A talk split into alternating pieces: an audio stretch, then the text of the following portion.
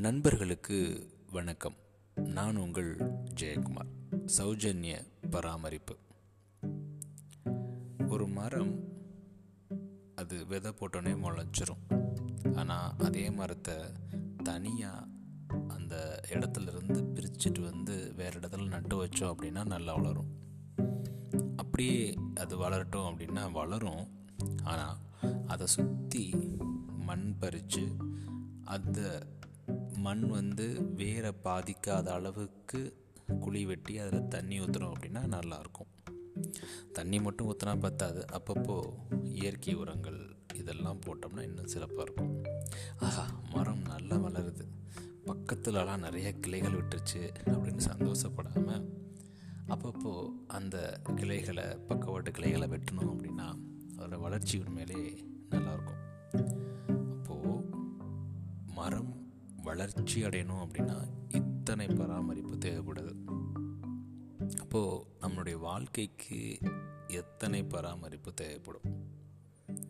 பராமரிப்பு அப்படின்னா எனக்கு டக்குன்னு ஞாபகத்துக்கு வர்றது ரெண்டு பேர் தாங்க. ஒன்று எங்கள் அப்பா.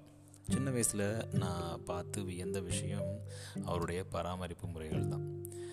சைக்கிள் ஒன்று இருந்துச்சு எங்கள் வீட்டில் அது ரெகுலராக எங்கள் அப்பா என்ன பண்ணுவார் அப்படின்னா அந்த கேப் டைம் கேப் வந்ததும் சர்வீஸ் விட்டுருவார். இத்தனை ஆண்டுகளுக்கு ஒரு தடவை அப்படின்னு கணக்கு வச்சுருப்பார்.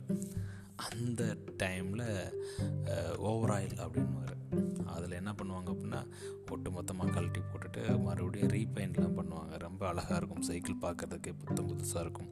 எனக்கு இன்னும் ஞாபகத்தில் இருக்க. என்னுடைய ஃப்ரெண்டு லிங்கம் அப்படின்ற ஒரு நண்பர் அவன் அடிக்கடி சொல்லுவான் டே சைக்கிள் மட்டும் அப்புறம் சூப்பராக இருக்குது எனக்கு கொஞ்ச நேரம் ஓட்டக்கூடிய அப்படின்னு சொல்லுவோம் அப்படி சொல்கிறப்ப ரொம்ப பெருமையாக இருக்கும்.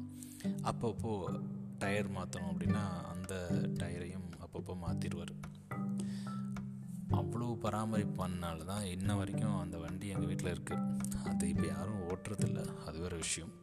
இருந்தாலும் பராமரிப்பு. ரெண்டாவது எங்கள் அம்மா. சமையல் கட்டை எப்படி வச்சுக்கணும் அப்படின்றத நான்